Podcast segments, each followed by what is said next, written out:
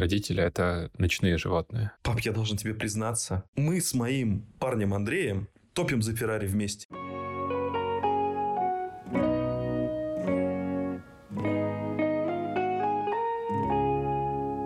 Привет, это Папкаст. Место, где папы делятся историями о жизни в семье и выживании с детьми. Меня зовут Раш, и у меня есть сын Лука. А я Артем. И я никогда не хотел стать отцом, но сейчас у меня аж двое детей. И это девочки. Мы с тобой в прошлом выпуске как раз говорили о воспитании девочек и обещали, что мы обсудим, каково это быть папой мальчика. Да, мне как раз это очень интересно, потому что, как я уже сказал, если бы вдруг у меня был бы ребенок, по желанию моему именно, то я бы хотел, чтобы он был мальчиком, и мне как раз это интересно. В тебя, видимо, вселился Лука Братцы из «Крестного отца», который пообещал Дону Корлеоне, чтобы первый ребенок был мужчиной. Наследник. Да. Мне кажется, это эволюционная тема, что это заложено в нас природой, что самец жаждет продолжения рода так или иначе. Поэтому первым будет всегда мальчик ожидаемый. Мне кажется, что самец в первую очередь жаждет ребенка и сам знаешь чего а уже потом думает о том, какой это будет ребенок. Хотя, насколько я помню, а, пол ребенка зависит от нас с тобой. То есть это наша ДНК закладывает, какого пола будет ребенок. Серьезно? Насколько я помню, да. То есть мама в этом вообще никак не принимает участие биологически. То есть вот это вот а, три четвертых фазы Луны, а, топор, смотреть на прибой. подушку, да, а, головой на, на запад. Давай обсудим, что у нас интересного произошло за неделю, кратенько. Что-то у тебя было интересного? Да, у меня у сына начался острый кризис трех лет. Кризис 20 лет, когда кризис самоопределения. Кризис 30 мы все знаем, кризис среднего возраста. Что, оказывается, есть кризис трех лет? Да, он тоже есть. Э, можешь почитать про него. Самая попсовая книжка — это Людмила Петрановская. Как она называется? Она называется «Как сказать, что у тебя кризис в любом возрасте»? Э, нет. А самая попсовая книжка Людмилы Петрановской на эту тему называется э, «Тайная опора». Название «Тайная опора» звучит как будто какая-то новая книга Паула Коэли, но для самых маленьких. Возможно. Или это Дэн Браун написал новую книгу про заговор в Ватикане. Так там и так есть заговор в Ватикане, как раз связанный с маленькими мальчиками. Тайная опора. Там как раз хорошо описываются все эти кризисы, и мы сейчас через него проходим. Вкратце, Лука становится капризным, и у него сильно меняется настроение. Недавно я сидел в туалете перед тем, как выйти в офис. И когда я попробовал открыть дверь, Лука сказал, нет, ты будешь стоять там, и не выпускал меня. Ты наказан. Да, типа, а когда... Ну, причем ему было пока что весело, да, ему было просто весело не выпускать. А потом, когда я вышел, он сказал, нет, ты пойдешь обратно. Нет, ты будешь сидеть там. И типа, ну прям кинулся в ноги мне, начал держать меня за ногу, никуда не отпускать. А потом просто сказал, папа, ты не пойдешь на работу. Mm-hmm. И вот такие вот острые моменты очень часто стали возникать практически на ровном месте, ну, потому что, видимо, у него, знаешь, типа эмоциональный фон меняется, и у него много разных переживаний, ощущений, его может что-то прям искренне расстроить какая-то мелочь. Я думал, это только у девочек свойственно, кстати, очень интересно. Я думаю, что это свойственно всем, просто частенько мальчикам родители говорят, ты чё, соберись, ты же мальчик, хорош реветь. А я вот так не говорю. У вас как прошла неделька, Тём? Интересно. Мы разделились на этой неделе, и у каждого был отдельный небольшой уикенд свободный. Я уехал со своими друзьями-иностранцами, уехал в горы, в Горбатые, и круто провел время один без семьи, а девочки уехали в Батуми сдавать Аню в лагерь и просто провести там несколько дней. Что интересно, все эти два дня, которые в уикенд, который я был один, мне было безумно круто. Когда я вернулся, я осознал, что я в пустой квартире один, и что-то мне как-то даже немножко грустно стало. Я боюсь сказать слово «я прям скучал по всей семье», но что-то такое грустненькое было у меня. Неожиданно. Это знаешь, как мама уехала на дачу на выходные, а у тебя нет интернета, а все друзья тоже разъехались по дачам. А ты остался один в городе. Самый прикол, что у меня и был интернет. У меня были деньги на печеньки, газировку и мороженое. Это единственное, что я покупал в магазине, на самом деле. Но все равно как-то было грустненько. Вот два с половиной дня. И что тебя спасло? Работа. Все. И сейчас начинается интересный период. Для меня он новый, когда только один ребенок, не двое. Ты что с ними делаешь? Типа, ты только что двоих завел, а сейчас от одного уже избавился куда-то. В лагерь, да, потихоньку. Трудовой. Это интересно, потому что можно было в том числе, когда много работы, просто оставить их друг с другом. Пусть играют, потому что их двое, они как-нибудь разберутся. Сейчас Мира одна. Она, конечно, может играть с собой, но она требует гораздо больше внимания, чем Аня старшая. И вот это очень интересно, что мы теперь не сможем ее даже просто одну оставить дома, допустим, с Олей просто побыть вдвоем. Либо Оля куда-нибудь уйдет одна, соответственно, и мне придется быть тоже один на один, хотя мне сейчас придется много работать, но в том числе как-то пытаться уделять чуть-чуть внимания мире. Это очень необычный будет период, мне кажется. Ну, челлендж. Вот мы сейчас примерно через этот челлендж с Полиной проходим, потому что у нас еще нет старшего ребенка, на которого можно скинуть младшего. Есть только бабушка, которой можно отдать. А по ощущениям непросто. Я тебе скажу, к чему можно готовиться. Это мало свободного времени вдвоем, и оно в основном будет после того, как ребенок уснет. По крайней мере, у нас так. Ну да, да, я примерно так себе это и представлял, к сожалению. Родители — это ночные животные. Охотятся друг на друга по ночам. Нет, они охотятся за грустной мороженкой в полночь после того, как ребенок уснул с истерикой. Подкаст. Окей, давай все-таки к воспитанию сыновей перейдем плавно. Помнишь ли ты свои первые ощущения, когда вы узнали, что у вас с Полиной будет сын? Мы узнали это на УЗИ, и у нас не было вот этой модной gender party, да, gender, что там? Reveal. Gender reveal party. Да, у нас этого не было, потому что, ну, мы как-то об этом даже не думали. Да, у нас первая была мысль, чтобы ребенок был здоров, чтобы у него было все хорошо. И на втором УЗИ нам сказали, у вас, ну, процентов на 90 мальчик. Процентов на 90 мальчик? Um... Ну что он будет на остальные 10% любить Backstreet Boys? Backstreet Boys и мальчики любят. Да, и я люблю. Да, и я люблю. Нам сказали, что у нас будет мальчик, и мы... Во-первых, мы, конечно, немного... Не то чтобы даже расстроились, просто мы думали, что будет девочка. Вот почему-то в голове такая вот мысль была. И когда мы уже узнали, что это сын, у нас начался офигенный челлендж в составлении прекрасного списка имен. О, да. Я помню даже. Выбирайте из 10 тысяч татарских имен. А, да, было так примерно, потому что я очень хотел, чтобы имя подходило под э, отчество и под фамилию. А меня зовут Рашид. И, соответственно, я хотел какое-нибудь красивое арабское имя. Не обязательно татарское, просто красивое арабское имя, чтобы оно звучало, типа там Малик. У меня сейчас появился друг Мохаммед. Мохаммед. Ну, Мохаммед это вот очень попсовое имя, поэтому я его сразу же убрал из списка, у меня его даже не было в голове. Там. Очень попсовое для России, для Екатеринбурга имя, конечно, будет. Мохаммед Рашидович. Мохаммед Рашидович. Да, нет, это правда очень... Стопроцентный русский. Слушай, это прям половина людей из мусульманского мира — это Мохаммеды. Ладно, не половина, но прям львиная доля. Просто потому, что это самое распространенное имя. Твой любимый футболист Мохаммед, в конце концов. Да. Полине эта идея сильно не нравилась потому что ей, в принципе, не нравятся... Татары, кроме вот тебя. такие вот имена. Ей хочется хорошее русское имя. Да, примерно так. Даже теща ей как-то сказала, а, в смысле Рашид Татарин, он же русский. Я тогда не понял, к чему это вообще было, но было очень смешно. Ну и, в общем, у нас был список примерно из там 10 имен каждого, которыми мы обменялись и выписали те имена, которые по-любому да, которые по-любому нет, и которые, ну, может быть, если повезет, если других вариантов не будет. Знаешь, что самое интересное? Я недавно нашел эти списки, и ни в одном из них не было Луки. Или где-то он был, но он был в разделе «ну, навряд ли». Вот такие у нас были первые действия по мальчику. Такие у меня были мысли, потому что я не особо думал о воспитании, обо всем прочем. У Полины, может быть, какие-то более глубокие переживания были, потому что она мама, и она не знает, что делать с мальчиком. Да, у нее никогда не было старших братьев и младших братьев, поэтому она не особо понимала, что ее ждет впереди.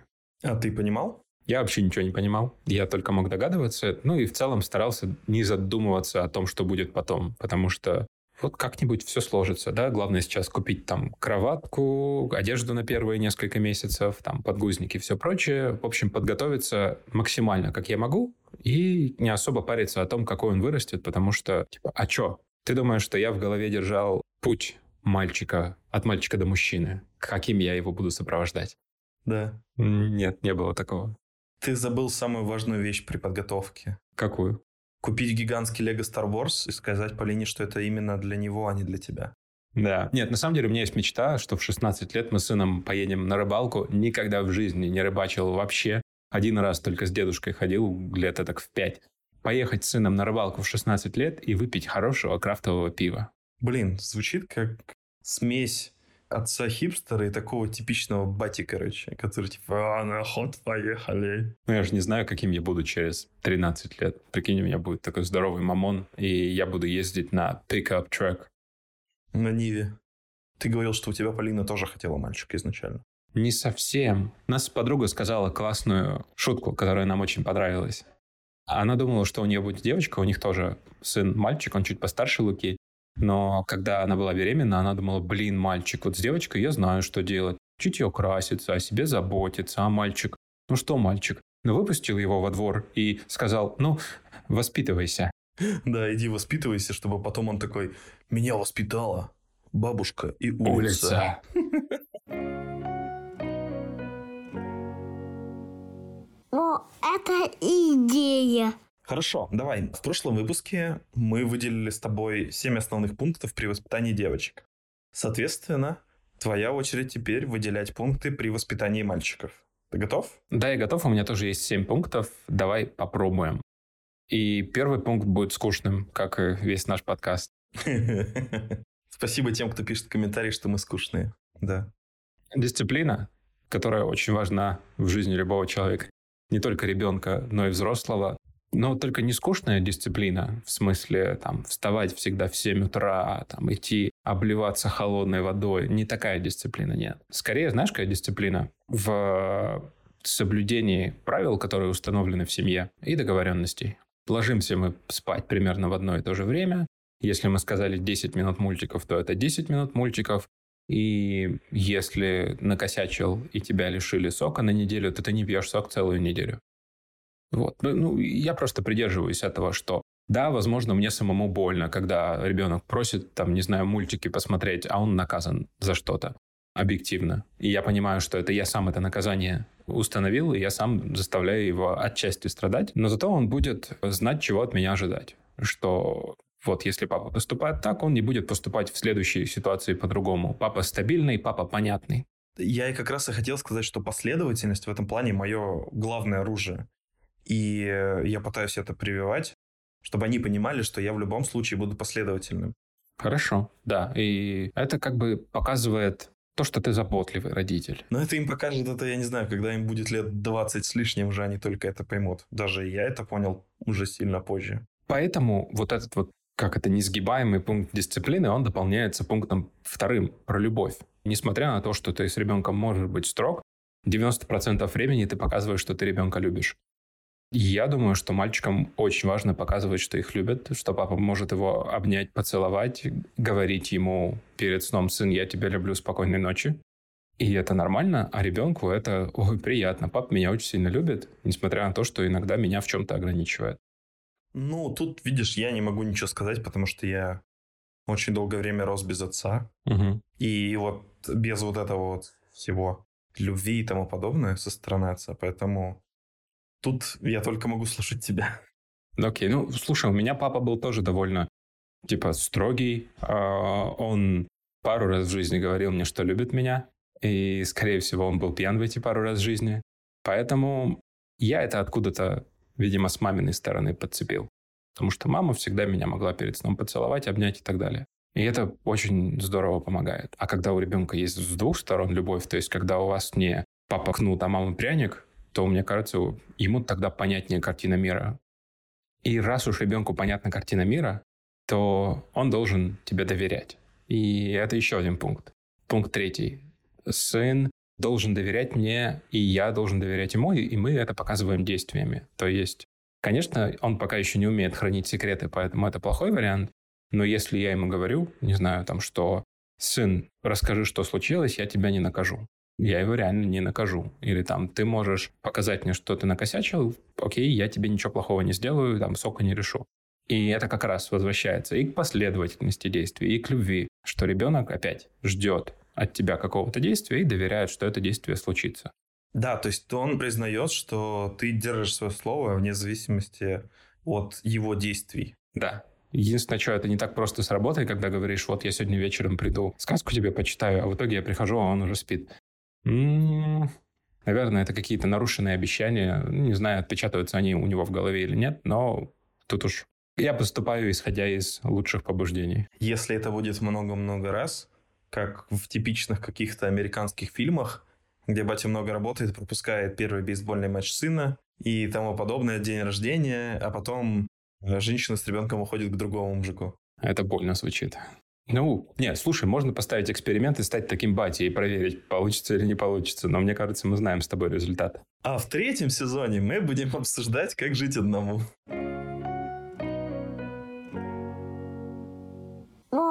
это идея. Вот. И исходя из доверия, у меня есть четвертый пункт, который не все родители соблюдают. И даже моя мама часто не соблюдала в моем детстве. Это не врать детям. Нигде, ни в чем и никак не врать вообще. Угу. Вот тебе врали в детстве? Да сложно сказать. А как ты определишь, ну, когда ты ловишь за руку, да. Не знаю даже. Мне сложно такое вспомнить прям. Наверное, нет, потому что у нас, в принципе, видишь, с мамой общение тоже было очень такое с одной стороны, хорошая, с другой э, краткосрочная в течение периода, в смысле. Потому что она очень много работала, а я был предоставлен сам себе очень долгое время. Сложно сказать. Наверное, нет, потому что у меня мама тоже пыталась обещания свои выполнять, и мне это прививало в том числе. Поэтому прям такого чего-то серьезного, наверное, нет. Наверное, поэтому я к этому сейчас так, так же отношусь, как и ты. Я это замечаю только уже во взрослом возрасте, потому что у меня есть племянник, который помладше мне. И моя мама, и моя сестра могут ему соврать. Например, сказать, что кошку увезли в клинику для того, чтобы ее вакцинировать, а на самом деле ее повезли стерилизовать. Мы скажем, что мы ее вакцинировать повезли. А нет котят? Ну, нет котят. То есть даже в таких вещах не врать? Ну ладно. Я думаю, да, потому что зачем врать? Можно ребенку уже сразу объяснить. Да, это грустно, возможно, ребенку, что не будет котят, но у тебя есть позиция четкая. И эта позиция «я не хочу больше топить котят в ведре». Хорошо, я согласен. А как быть тогда, допустим, с нашей позицией? Когда мы собрались и переехали в другую страну, понятно, что мы сами не знаем, что произойдет даже через там 2-3 месяца. Но мы им обещали, допустим, что мы привезем сюда собаку, но шансов на это нет никаких. И вот уже, допустим, спустя два, два с половиной месяца они это уже в большей степени понимают, чем в момент разговора, когда чуть ли не сборы все отменялись, просто потому что мы, оказывается, не берем с собой собаку. Видишь, сложно. Это очень сложный момент. Как бы я поступил в эту ситуацию, я бы сказал, сори, никакой собаки вообще. То есть у собаки не получится сюда переехать и объяснить почему. Потому что это, ну и для собаки опасное путешествие в том числе. Во-первых, во-вторых, собаке здесь будет плохо и так далее. И так далее. Попробовать объяснить на каком-то детском языке. Опять же, вы же поступили, исходя из лучших своих побуждений, чтобы как вам было максимально комфортно. По сути, хороший шорткат. Типа сказать, да, возможно, когда-нибудь потом взять собаку. Проблема в том, что ребенок это запомнит, и придется потом выкручиваться. То есть, по сути, вы отложили этот тяжелый разговор, пока ребенок не поймет, где он находится и почему собаке здесь не место. Да, да, вот так и есть. Да. Это подход. У меня подход вообще не врать ни в чем. Ни договорки под очень большим вопросом. То есть, конечно, я не буду ребенку рассказывать про все свои тяжести жизни и как меня все это страшно бесит. Как бы для этого у меня есть психолог. Подкаст. И подкаст. Вот. Но при этом у ребенка есть опять же, максимально полная картина мира. Ну, то есть, если бы мы куда-то переезжали, мы бы говорили ребенку примерно то же самое, что и вы. Это новое путешествие, мы хотим туда переехать, потому что, ну, вот нам не нравится в нашей стране все, что происходит. Ну, сейчас, кстати, мы с ними предельно открыты в этом плане, что мы им уже не говорим, что мы вернемся там к осени, мы говорим, что мы действительно сами не знаем, и, возможно, нам придется здесь и больше. И мы объясняем причины, и они, даже младшая мира, она уже вполне нормально реагирует на это все. Дети вообще быстро взрослеют в путешествиях. Да, и понятно, что действительно им тяжело, тяжелее, чем нам, но это интересно, как они тоже уже начинают это принимать по-взрослому. Вот. И говоря про вранье, доверие, любовь и дисциплину, очень важно разграничивать то, что я скажу в пятом пункте. Надо помнить, что я все-таки родитель, а не друган. Это мой важный пункт в воспитании сына, потому что очень легко в это скатиться, особенно когда он станет подростком, но и уже сейчас можно показывать какие-то, знаешь, знаки того, что «да ты чё, я свой». Потому что, как мне кажется, если я не буду показывать, что у меня есть какой-то авторитет над ребенком, то он не будет его воспринимать. Ну, то есть, типа, друган — это тот, перед кем можно не сдерживать слово. Друган — это тот, который поймет. А родитель — это уже какая-то ответственность. Тут очень интересно, кстати, мне кажется, разграничение, что вот, как ты сказал, в паре отец-сын есть, и даже я думаю, что ты в этом плане прав, родитель, а не друг. А вот в паре девочка и мама, там прям пытаются выстраиваться отношения именно дружеские очень много можно слышать о том, что девочка говорит, допустим, мама моя лучшая подруга, и мы там с детства там все вот это вот. Как ты считаешь? Здесь как? Просто потому что, как ты до этого говорил, что стержень дисциплины это отец, а не мама. Правильно? Mm, да, но я думаю, что и мама должна быть родителем, потому что если мама наравне с дочкой, то получается мама ниже папы. Ну, это вот из серии, да, плохой, все-таки плохой, хороший полицейский, что я тоже не одобряю. Интересный, кстати, момент, что у меня в этом плане как раз роль гибридная, как Toyota Prius, которых здесь просто нереальное количество. Я не могу сейчас войти в эту семью именно как родитель, потому что у девочек есть папа, безусловно, свой. Я вхожу в эту систему сейчас как друг изначально, которому тоже можно доверять, но который уже прививает какие-то правила и дисциплины в том числе. Я со стороны друга сначала, а потом трансформируюсь в родителя. Вот так вот. Добрый отчим. Stepdad. Ну, stepdad. Это, знаешь, ты сейчас звучишь как покемон, который на первой стадии эволюции. На второй. Ты уже, наверное, на второй. Первая была просто приходящий чувак. А сейчас ты уже такой полупапа, чермандер. Подожди. Да, Чермандер, потом Чермиллион, потом. А, Черезард. Вот. Все, Вот хорошо. я Черезард. Значит, ты сейчас чер, Чермиллион. Ну да, я хочу быть Черезардом. Ты хочешь быть Черезардом. Вот. Вернемся к мамам и дочкам. Ты вот говорил про ситуацию, когда мама и дочка подружки, и это, с одной стороны, прикольно, но с другой стороны, мама нет-нет, да и может в этих отношениях как будто бы слишком много начать рассказывать дочке. Что значит слишком много? Что я в твои годы уже... Личные подробности, ненужные отношения, может быть, с папой, а может быть, если папы нет, с мужчинами, которые есть у мамы. Девочке ведь это не надо слышать. Она хочет маму видеть, а не, э, ну, знаешь, женщину, которая фу-фу-фу занимается сексом. Ну и у сына то же самое, знаешь, мне кажется, что я бы не хотел с ним сидеть и рассказывать историю о том, как я в детстве, подростковом возрасте бухал с пацанами. Рэп читал. Рэп читал в гараже. Ну, потому что ему это не надо знать, наверное. Если вдруг всплывет, я скажу, ну, было дело, всякое бывало. Хорошо, а если он сам к тебе придет папа, расскажи, вот каким ты был там. Не знаю, вот будет ему 9, он скажет, расскажи, каким ты был там в 10 лет. Угу. Вот это ты меня подколол. Потому что им же интересно, мне кажется. Ну, в 10 лет, окей, это еще довольно безобидный разговор. Ты же понимаешь, что этот разговор может произойти в любом возрасте. Да, это хороший вопрос. Я думаю, что я опять же рассказал бы правду, но при этом преподнес бы это как, окей, бывает такой этап, не то чтобы я сильно им горжусь, но у меня был такой этап в жизни, который меня привел туда, где я есть сейчас. У всех бывают ошибки, сын. Да, и, возможно, я не договорю про объемы выпитого алкоголя в детстве и объемы записанных рэп-альбомов. Тогда ты сказал, что вот, э, да, это был этап, который привел меня к тому, что есть сейчас. Не думаешь ли ты, что это им будет восприниматься как некое оправдание для своих будущих поступков? Оправдание и для тебя в том числе. Что ты, допустим, его поймаешь на чем-то или с чем-то или с кем-то, а он скажет, ну, слушай, это... Особенно если он будет уже прозорливым малым и просто хитрым, он тебе скажет, слушай, ну, это сейчас такой этап. Зато я потом стану таким, как ты. Я не думаю, что он так скажет. Я думаю, что он, если я его поймаю на чем-то прям, ну, типа, пьяным или с сигаретой, или э, еще с чем-нибудь, я думаю, что ему в первую очередь будет немного стыдно, и он будет виноват. Я думаю, что у нас будут, по крайней мере, я надеюсь на то, что у нас будут такие отношения, когда я ему просто объясню, почему он был неправ, он скажет мне, да паш. Когда он повесит плакат Льюиса Хэмилтона у себя в комнате. Слушай, он и так уже болеет за Феррари. А это уже страшный зашквар в моей семье. Но что поделаешь? Ну, то есть ты его примешь таким, да, когда он скажет, пап, я должен тебе признаться, мы с моим парнем Андреем топим за Феррари вместе, и ты скажешь, о боже, только не Феррари. Примерно так я и скажу. Потому что можешь хоть за кого... Нет, Феррари еще не самый плохой вариант. Вот за Мерседес будет болеть, тогда у меня будут серьезные вопросы. Нет, смотри, просто э, мысль. Я ему скажу, почему он был неправ, когда придет пьяный домой, а он мне скажет, да пошел ты, батя.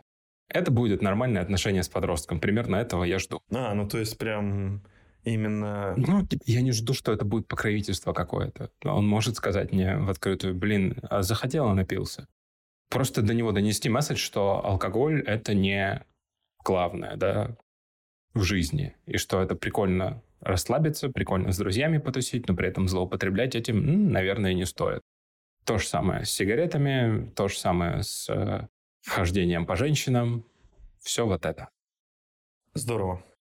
Опять же, с позиции друга это будет сложнее объяснить, а вот с позиции родителя это объяснить понятнее и проще. Да, но с другой стороны, когда ты сам расскажешь, видишь, ты же не можешь врать ребенку, когда ты сам может быть, расскажешь про то, каким ты был. Им это будет восприниматься чуть по-другому уже. Я думаю, что это будет просто ему индульгенция, что он не виноват в том, что он делает, просто он что-то пробует. Ну, мне просто батя в детстве сказал, когда я писал свои рэп-альбомы, что давай-ка мама была против. Мама говорила, типа, да что ты одеваешься как попало, да что ты вообще ерундой занимаешься? А батя говорил, давай-ка, если что, детскими болезнями переболеешь в детстве. Не то чтобы это супер поддержка, потому что, может быть, я бы стал звездой современного хип-хопа, но это хотя бы, знаешь, отпущение грехов. Хочешь делать – пробуй. О, это идея. Мы с тобой уже обсудили аж целых пять пунктов. У меня закончились пальцы одной руки. Давай перейдем к шестому. Шестой пункт, который очень похож на «хочешь делать – делай», «хочешь плакать – плачь». Хочешь злиться – злись. Если хочешь идти – иди. Если хочешь идти – иди. Я не запрещаю своему ребенку плакать. Опять же, я слышал, что многим мальчикам говорят, ты что плачешь, ты же мальчик, соберись. Я говорю, окей, тебе грустно, поплачь, так легче будет. Я, окей, ты расстроился, ты разозлился, ну позлись, ну, не знаю, побей подушку. Главное, нас мамой не бей, это тоже такое отдельное правило, когда ребенок мог на нас поднять руку, но мы ему объясняли, окей, в семье не дерутся, но если уж очень хочется что-то ударить, у нас есть куча подушек на диване. И укусить. У, у Луки еще была штука укусить до крови. А. Да, я помню. Да. Меня в основном воспитывала мама, и она тоже мне говорила, что ты можешь поплакать там, да, в какие-то моменты, это нормально. Но, с другой стороны, общество, наверное, в тот момент, 25 лет назад, насаждало, что мальчики не плачут, это нельзя, это вообще проявление слабости, это только удел девочек. Сейчас тут Ляпис Трубецкой будет. Мужчины не плачут, а слезы от ветра. Я просто к тому, что и там в летнем лагере, допустим, да, когда ты первые смены только попадаешь, когда ты вообще оторван, действительно, это там первые недели плачешь. Ну, у меня так было. Не постоянно, но в какие-то моменты, когда было грустно, безусловно. Это уже к концу смены ты там такой, да я, да я, тут что мне родители вообще, даже когда тебе шесть. Но все равно есть такие моменты. И в школе там от некоторых учителей было это и просто в компании там ребят уже. Это так или иначе все равно это было в обществе. Не знаю, как это сейчас в обществе детей, но вот с этим были проблемы. Как выбрать, кто говорит правильные вещи? Мама или папа? Или общество? Слушай, я думаю, что правильно то, что принято у тебя в семье. Я лично считаю, что плакать можно. Я реву постоянно на фильмах. Недавно я пересматривал Love Actually, там реальная любовь, да. И э, я ревел, раза три или четыре. Я реву на Гарри Поттере, я реву на Властелине колец. Давай вспомним, что мы с тобой ходили на Винни-Пуха. Не на Винни-Пуха. Мы с тобой ходили на... Кристофера Робина. На Кристофера Робина, да. О, господи, у меня там вообще... У меня вся рубашка была мокрая, мне кажется, после этого фильма. А еще ты, я помню, ты плакал на последних Звездных войнах, ну просто от того, что это было отвратительно. Ну это от злости был плач. И там была искренняя злость, видишь? И я тоже злился. Потому что мне можно злиться. И ребенку тоже можно злиться. Типа есть такой страх ребенок будет психованный, надо ему сказать, чтобы он не злился, что он меня позорит при людях. У меня такого страха нет, потому что в какой-то момент он поймет, ага, ну вот так, наверное, яркая эмоции свои выражать. надо разграничивать. Да, да, и он поймет. Да, Он поймет сам. Общество ему подскажет. Да. Давай к последнему пункту. Давай. Седьмой, на удачу. Говорите ребенку, что он самый клевый, самый умный самый красивый, чаще подкрепляя это фактами. Какая у тебя крутая толстовка. Ты, кстати, мне это подкинул. Я начал ребенку говорить, какая у него крутая одежда. Хм. А, ему нравится. Ну, видишь, я подкинул это, потому что с меня это требует. И я уже сам к этому привык. Дети сами это требуют иногда. И для меня это уже тоже стало нормой, на самом деле. Я вижу, как им приятно в эти моменты, и почему бы и нет.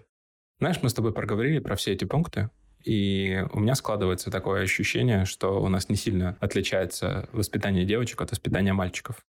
Да, мы же это, в принципе, еще в самом начале выпуска прошлого обсуждали, что сейчас нет такого разделения. И ты говорил, что у тебя в твоей преподавательской сфере нет разделения абсолютно на девочек и мальчиков. Я тоже, я не вижу смысла в нем просто. Потому что у нас общество другое. Ему не нужно сейчас девочек, которые рожают по 8 детей, из которых выживает только 3. И не нужно им отдавать их в приданное, а мальчика не нужно, чтобы он пошел там Защитником Родины быть. да и даже не защитником Родины, а поле пахать. Да, все-таки большая часть населения это крестьяне. Да. Нам не надо мальчиков, чтобы поле пахать, чтобы коня запрягать и так далее. У нас все это уже отошло. Мы сейчас цифровое общество. Нам нужно интересных, открытых людей. Да, нам просто нужны личности уже, и все. Слушай, я хочу закончить, знаешь, чем? Я вспомнил из одного из учебников по английскому языку, по которым я преподаю, такой термин gender neutral parenting, гендерно-нейтральное родительство. Когда мальчикам можно носить все, что они хотят, будь то розовые футболки или юбки. Вот захотел мальчик юбку, одел юбку. А девочки могут играть в танки или в доту. Ну, это, это про тоту это нормально, я думаю, и танки тоже. Розовая футболка, окей, допустим, да, если перебирать. То есть, как даже есть Мгм. гайды про то, что у каждого мальчика, парня, мужчины должна быть одна розовая футболка в гардеробе. Насчет юбки я не уверен, если честно. Я прямо сейчас в розовой футболке. Насчет юбки я тоже не уверен. А про то, что там девочкам любые игрушки, да, там машинки, танки, почему нет? Вот насчет выбора одежды сомневаюсь просто даже потому, что, опять же, общество наше не сильно к этому готово. Дома да хоть что угодно носи. Я тоже так думаю, потому что, ну, странно мальчика видеть в юбке, да, и меня не то чтобы это сильно смущает. Я не знаю, как к этому относиться, но у меня у ребенка недавно были довольно длинные волосы, достаточно длинные, чтобы собрать их в небольшой хвостик. Просто потому, что они в глаза падают и мешаются. Стал ли он от этого девочкой? Нет. Но как к этому отнесутся в детском саду или на площадке? Я пока не знаю, потому что на площадку он не ходит. Он у бабушки сейчас, а в детский сад ему только в сентябре. Ну да, вот видишь, тут сложный очень момент, что когда дети еще относительно маленькие, вот как у тебя или как у меня мира, допустим, им сложно объяснить, что общество может быть злым и нетерпимым к этому. А тебя не будет рядом, чтобы защитить от этого общества. Да, да, то есть ты можешь рассказать, но он не поймет этого. Это же там мои друзья, там, да, с которыми я играл. Или это моя воспитательница, а потом резко какое-то изменение в тебе происходит, и твои друзья начинают смеяться или критиковать. Воспитательница тебя отчитывает при всех, и у тебя там рушится все внутри фактически. Да, я не уверен, что у маленького ребенка есть этот внутренний стержень, чтобы ему противостоять. То есть, если это делает подросток, ну, у него хотя бы есть какие-то убеждения в голове и какая-то сила слова, которая позволит ему, знаешь, сказать, не, стоп, вот я что хочу, то и делаю, а если вам это не нравится, то это вам не нравится. У маленького ребенка таких слов еще просто нет. Да, то есть вот условно Аня, которой сейчас уже будет 10 почти, она уже вполне может так сказать. Безусловно, задача родительства именно объяснить ребенку, где использовать вот эту силу. Что, допустим, в отношениях с родителями очень часто неуместно такое, что вот я что хочу, то и делаю. Особенно, когда тебе там 10 лет. В том, чтобы противостоять там обществу, допустим, да почему нет? Ну, я рад, что у нас с тобой, как и всегда, одинаковая позиция на эту тему. Да, потому что мы скучные. Потому что мы скучные. Но я думаю, что несмотря на то, что мы скучные, вы нас любите. И поэтому вы обязательно подпишитесь на наш подкаст. Подписаться на нас можно на Apple Podcasts, в Яндекс.Музыке и на CastBox да и вообще везде, где можно послушать подкасты, чтобы не пропустить новые выпуски, которые будут выходить каждый четверг. Ну а с вами был Попкаст. Всем пока. Пока. thank you